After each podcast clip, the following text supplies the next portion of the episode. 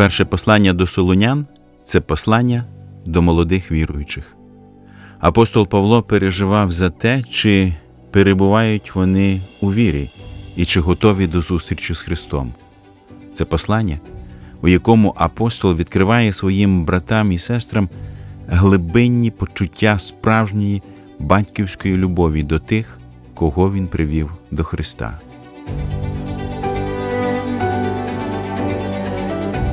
Ви слухаєте подкаст Вивчаємо Біблію разом.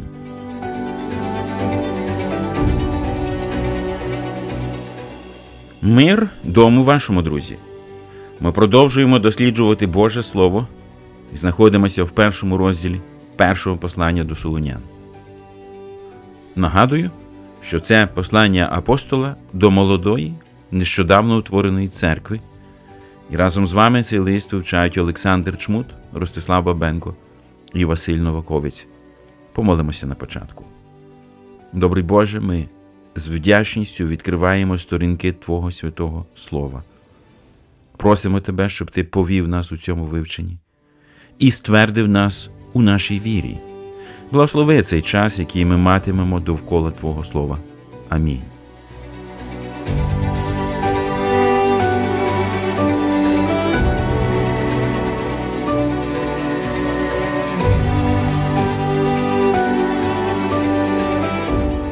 Ми продовжуємо читання першого розділу з п'ятого вірша.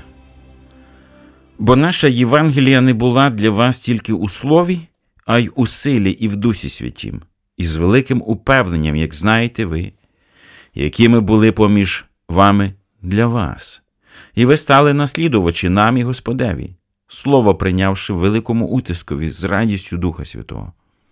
Так що ви стали взірцем для всіх віруючих у Македонії та в Ахаї.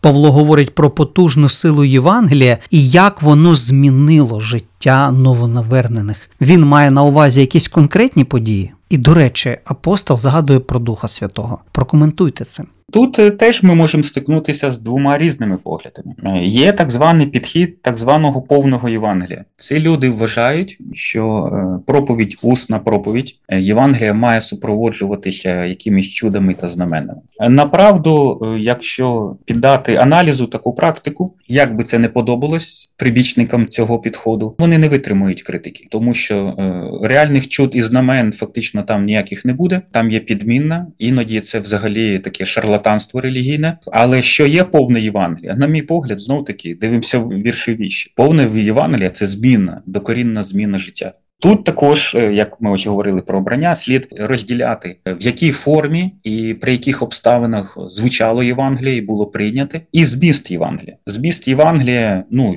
самий яскравий е, текст, який передає зміст Євангелія, це 1 Коринтян, 15 розділ, там перші чотири, ну можна аж до 11 вірша говорити. Ось що є зміст Євангелія. Суть цього змісту можна звести до простої фрази: це знання, істина про смерть і Воскресіння Ісуса Христа. В цьому є зміст Євангелія. А в якій формі це вже подається? Це другорядно, усно, письмово, через засоби масової інформації, через роздачу брошур і, і так далі. Це вже по можливостям по історичному контексту здатності і так далі. Коли він тут говорить, видно якусь особливе переживання духовне е, були. Ми ми це не, не знімаємо. Але ми не бачимо ніяких ніяких пояснень не по тексту перша Солонян, навіть не по не, по тексту дії святих апостолів. Але ж та сама книга дії апостолів згадує знамена і ознаки апостольського вчення. Чому б не припустити, що і солоняни були свідками див і зцілень? Цікаво, що дії святих апостолів в інших текстах при нагоді е, Лука згадує, що супроводжували якісь чуда, знамена проповідь Євангелія в інших містах. Тут нічого нема, тому б я е, був би обережний приписувати те, що не сказано, і оце сила в Дусі Святому, упевнення, е, як ви самі знаєте. Думаю, якраз воно більше не про чудо і знамена, а про очевидність, очевидність навернення, очевидність зміни зміни способу життя, очевидність зречення старого способу життя і світогляду і прийняття нового завдяки Євангелії, завдяки Євангелію, завдяки цьому змісту. Це дуже важливо. Друзі дорогі, ця істина, яку ми щойно почули, насправді дуже важлива. Істинність проповіді Євангелії в житті людей підтверджується кардинальною зміною життя цих грішних людей. Саме це відбулося в житті солонян. Вони стали наслідувачами апостолів. Проповідь Євангелії, яка проголошується в силі Святого Духа, обов'язково приведе до змін у житті в тих, хто слухає це слово. Про своє слово Господь через пророка Ісаю сказав такі слова. Бо як дощ чи то сніг сходить з неба й туди не вертається, аж поки землі не напоїть і родючою вчинить її, і насіння дає сівачеві, а хліб їдунові, так буде і слово моє, що виходить із уст моїх. Порожнім до мене воно не вертається, але зробить, що я пожадав, і буде мати поводження в тому, на що я його посилав. І це відбувається тому, що, як написано в посланні до євреїв, Боже Слово живе та діяльне, гостріше від усякого меча обосічного, проходить воно аж до поділу душі й духа, суглобів та мозків, і спосібне судити думки та наміри серця. І саме це живе слово, проголошене через вуста апостола Павла, торкнулося сердець сулунян, і вони увірували. І це слово сьогодні лунає до вас, шановні слухачі, і ви також можете відгукнутися і повірити.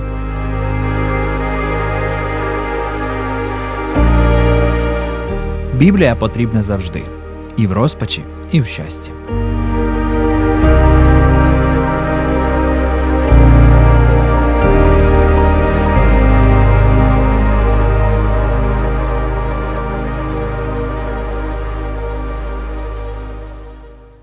Ми завершимо читання першого розділу останнім уривком з 8 по 10 вірш.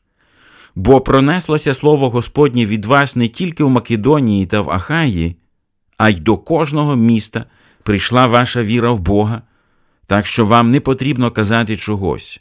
Вони бо звіщають про нас, який був прихід наш до вас, і як ви навернулись до Бога від ідолів, щоб служити живому і правдивому Богові.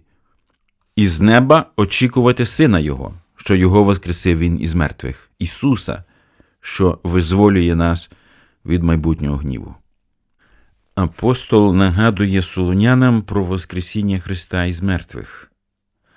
Очевидно, що це і є основою тієї Євангелії, завдяки якій вони отримали спасіння.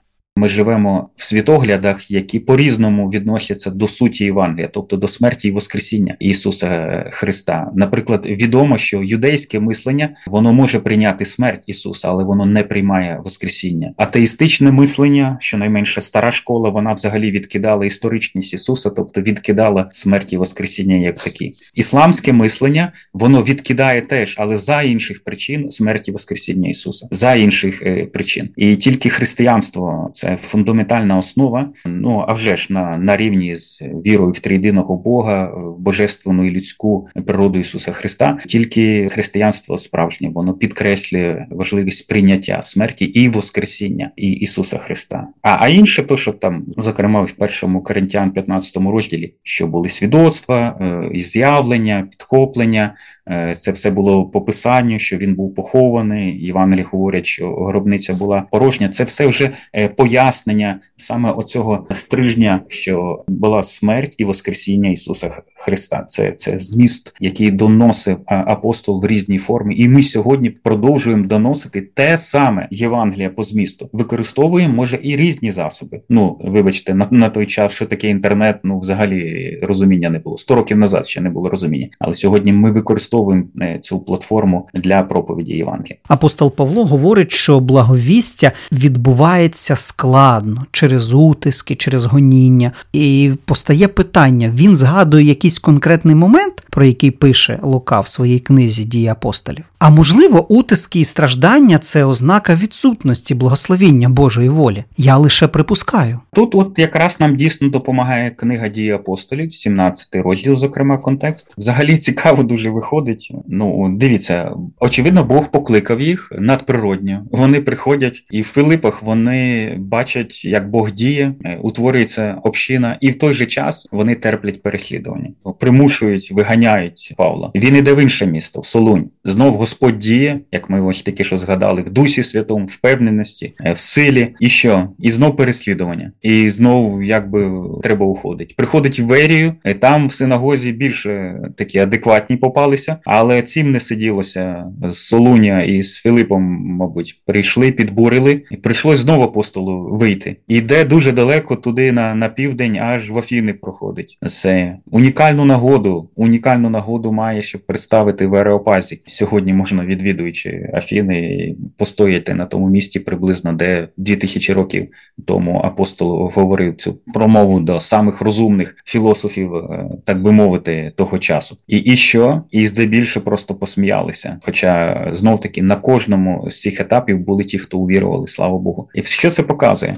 Що це складно, більш того, що це небезпечно, більш того, Якщо Господь закликає, це не значить, що в тебе буде такий очевидний, постійний, кількісний результат. Ми бачимо ось по цим етапам, що якраз у Павла цього не було. Що він не так зробив? Він не послідував туди, куди Господь покликав. Ні, він послідував, куди Господь. І він говорив неправильне Євангеліє. Ні, він говорив якраз правильне Євангеліє. Він не був достатньо посвячений чи морально чистий. Та ні, якраз він був зразком, і про це він говорить. І тут згадується в першому розділі апостолі, що вони приклад життя і служіння і моралі Павла прийняли солуняни і передали далі, і взяли за взірець це. Тому чому так стається? Ну тому що є люди, які не вірять. І дії святих апостолів, на жаль, показує, що переслідування переслідування регулярно були саме від неувірувавших юдеїв. Я десь читав, що на початку зародження християнства е, віруючі взагалі були нецікаві римській владі, яка вважала їх не чимось окремим, а лише різновидом юдейської віри. Більше страждань завдали віруючим власне юдеї. От наскільки це відповідає дійсності? Ми не бачимо по книзі дії святих апостолів, е, що на той час. От е, під час служіння апостола Павла, щоб римляни римська влада переслідувала його чи християн. Якщо це і було, про що сповіщають останні розділи дій, це було лише за намовленням юдеїв. Самі римляні не втручалися в це. Була, так би мовити, релігійна, якась відносна релігійна свобода. Юдаїзм був визнаний одною з релігій, і в контексті юдаїзму тогочасно апостол Павло через синагоги міг е, благовістити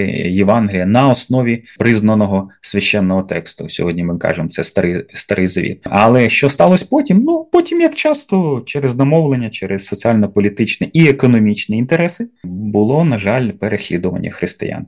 Солуняни, як ми чуємо від апостола Павла, прийняли Слово Боже в великому утискові. Відкриваючи книгу дій святих апостолів, ми дізнаємося про те, як саме це відбувалося. Написано, а невірні юдеї були запалилися заздрістю, і якихось негідних людей назбирали на вулицях, учинили збіговисько та й бунтували те місто. А набігши на хату Ясонову, шукали апостолів, щоб до натовпу вивести їх, а яких не знайшли, потягли до начальників міста Ясона та декого з браті, кричачи ті, що світ сколотили, і сюди, ось вони поприходили. А Ясон їх до себе прийняв. Вони всі проти наказів кесаря чинять, говорячи, ніби інший є цар Ісус. За віру в Ісуса Христа, друзі, завжди доводиться платити високу ціну. Це свого часу зрозуміли солуняни, і це сьогодні розуміємо ми з вами. Ісус Христос про це сказав наперед. Коли б ви з освіту були, то своє світ любив би. А що ви не з освіту, але я вас з освіту обрав, тому світ вас ненавидить. І досить часто нас більше за все ненавидять наші найближчі люди вважаючи, що, увірувавши в Христа, ми зрадили свою віру. Дуже схоже на те, що пережили віруючи в Солуні. З кожним роком її актуальність і сучасність тільки зростає. Біблія енциклопедія для кожного дня.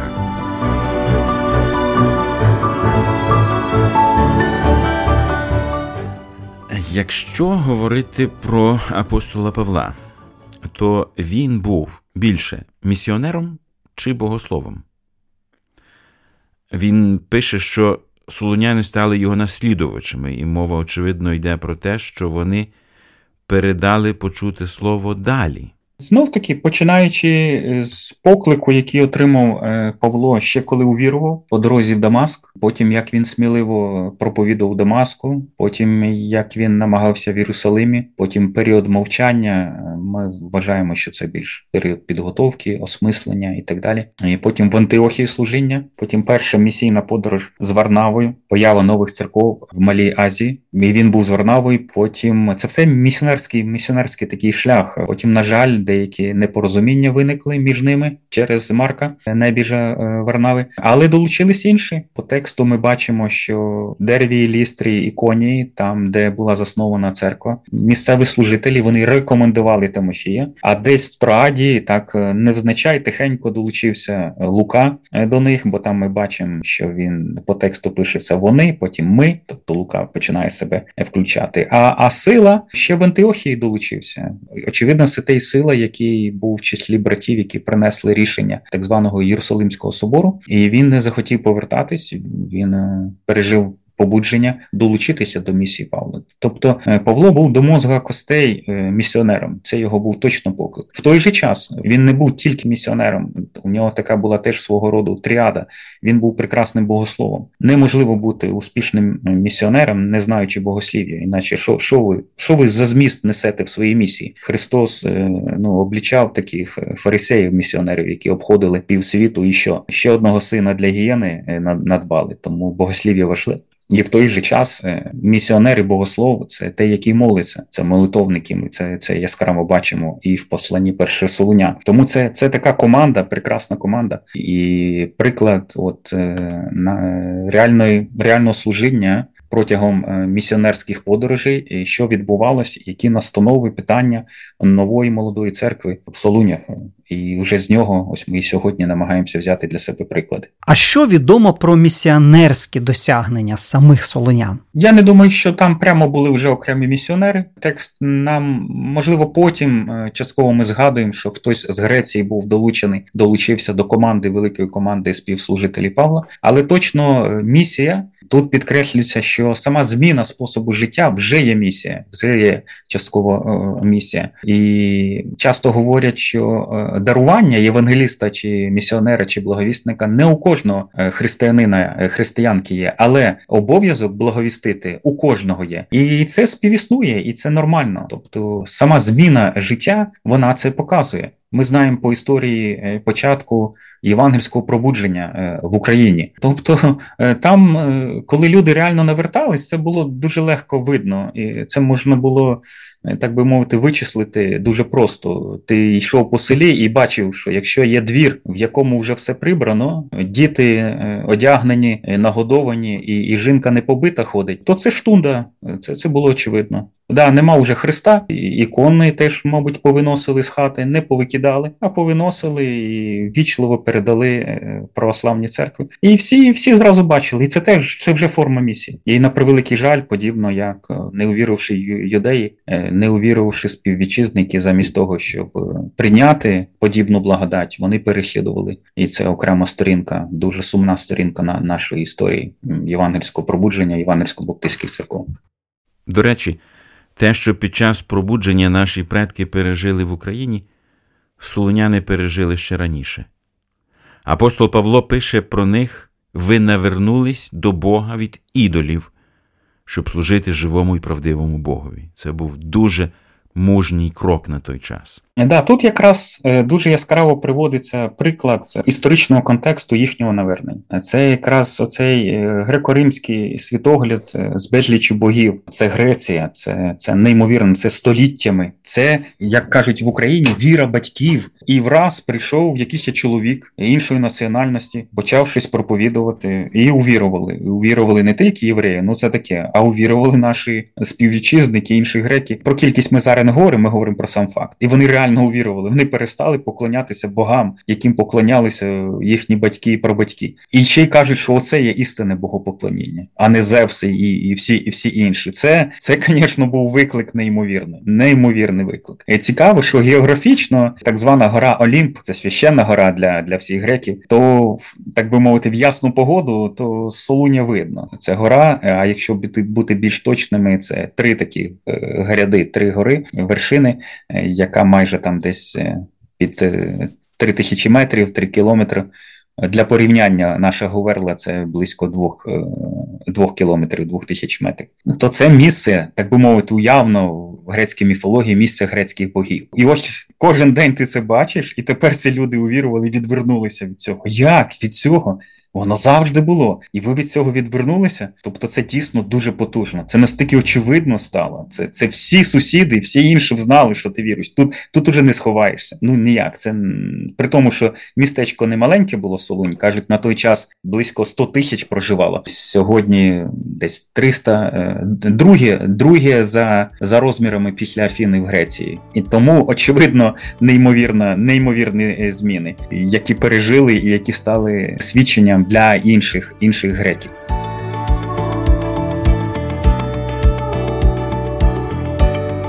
Знати Біблію, знати шлях.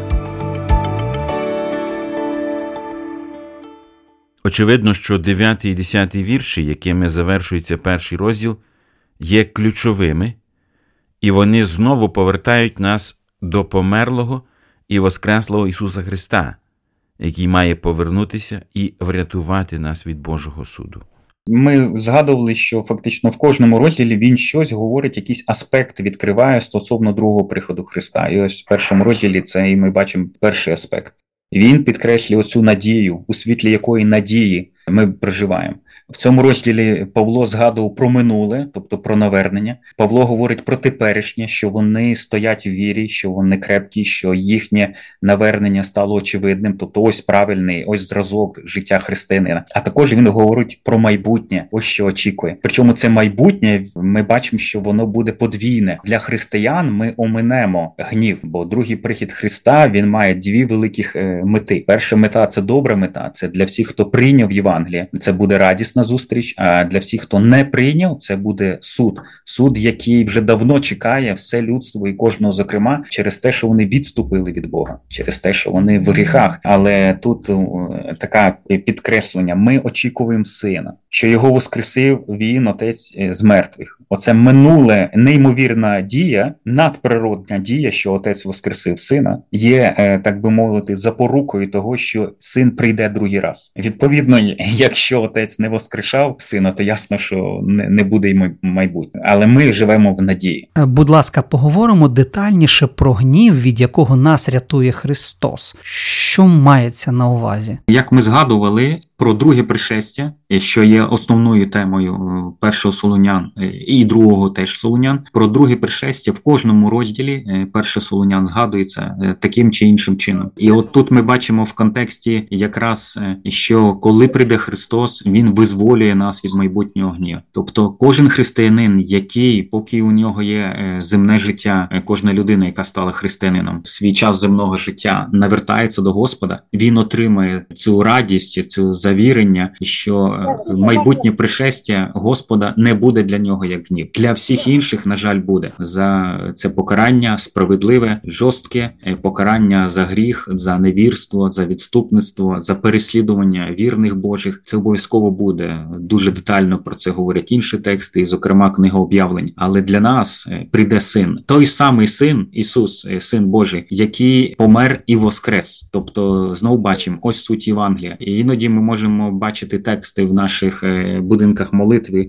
Ми проповідуємо Христа померлого, воскреслого і знову грядучого. І оця тріада дуже важлива. Ось є суть, суть нашої надії, основа нашої віри і зміст нашої нашої проповіді. Тому тут прекрасно все це доноситься в перше солом'ян, зокрема в першому розділі. Завершуючи дослідження ось цього, так би мовити, привітального першого розділу, які висновки ми могли б зробити для себе, як практично застосувати почути в житті. Свідоцтво навернення знову під, підкреслимо, що коли е, зрілий християнин-служитель е, свідчить про це, і коли інші свідчать, зовнішні ці прояви є доказом внутрішньої переміни. І в першому розділі ми чітко це бачимо. Апостол підкреслює, що реально вони навернулись, вони послідували за прикладом апостола, вони прийняли Євангеліє, проповідь Євангелія. А вірші нижче говорять про те, що саме це стало відомо іншим. Настільки відомо, що Павлу не треба переказувати. Всім стало очевидно відомо. Тобто, це рознеслося. Це в епоху відсутності інтернету, і вже люди знали один одного відповідно усно передавали. А ти чув, що такі-то там почали вірити в іншого Бога. А ти чув, що зріклися віри батьків? А ти чув, що вони тепер отак поклоняються, чи отакий священний текст? І і це було як серед е, як серед євреїв, так і серед греків. Бо очевидно, хоча більшість новонавернених було із євреїв, але були і не євреї е, в перших в перших церквах, і з плином часу їх ставало ставало все, все більше. І все це дійсно у, у світлі того, що час обмежений. Час обмежений за двох причин. Ми не вічні, ми живемо кожен по різному з огляду на війну, на агресію до України з боку сусідньої держави і тих е, людей, злих людей, які несуть цю агресію. Життя може закінчитись. Ми не знаємо коли. Момент просто ракетний обстріл і і все. І тому, хоча більшість думають, якби в глобальному масштабі, ну 2000 років пройшло, а друге пришестя ще не прийшло. Ну воно не прийшло, тому що Бог дов, довго терпить, як Петро пише в своїх посланнях. Бог хоче, щоб максимально більша кількість е, дійсно навернулися до нього. Але тут важливо пам'ятати: не думайте тільки глобально, думаємо особисто. Моє життя рано чи пізно закінчиться, і це життя дано для одної основної мети. Є інша мета, є мета робота, навчання, сім'я, переїзд, заробіток і так далі. Ну це це мета, яку люба людина. А а для християн чи для любої людини, яка має стати, навернутися до Господа і стати християнином, це мене мене чекає зустріч з Господом. І я хочу, щоб ця зустріч Бог дає мені можливість, щоб ця зустріч не відбувалася негативно, неприємно, і щоб це не те, коли спаде гнів Божий на мене, а щоб це було е, радісна зустріч, е, вічне перебування з моїм Господом, який постраждав за мене, який воскрес і який тепер прийде за мною. Тому це, от в такому, у світлі такого, треба от підкреслювати свій стан, свою надію для кожного з нас, особливо особливо під час війни, агресії цієї неприємної, жахливої людино-ненависницької е, агресії з боку сусідньої держави до, до нашої батьківщини. І можна також додати, солоняни дуже яскравий приклад для нас, е, крім іншого, крім іншого, як треба знов таки приймати слово. Треба почути істинне слово, треба змінитися від цього слова, і тепер треба поширювати далі це слово. Оце теж ми вже не один раз згадували ці тріади в різних контекстах. Е, е, отут теж є така тріада дуже важлива: прийняти слово, змінитися від цього слова Божого і поширювати далі це слово Боже, це Євангеліє, і не боятися залишати так звану віру батьків, якщо це неправильне богопоклоніння чи неточне богопоклоніння. Текст писання нам говорить про істинність. Текст писання, і в тому числі перше Солунян, і перший розділ, в тому числі, е, показує ось що важливо, ось що Бог очікує, ось які переміни мають бути, і це для нас теж е, зразок і натхнення е, сьогодні. Віруючи з міста Солунь, навернулися до Бога від ідолів, почали служити живому Богові і очікували другого приходу Христа.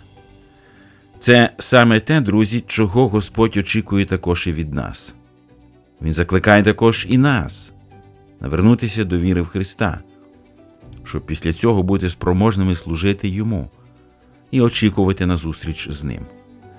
І нехай у цьому допоможе нам Господь Бог. А наше вивчення Божого Слова знову добігає кінця. Божих вам благословень і до наступних зустрічей.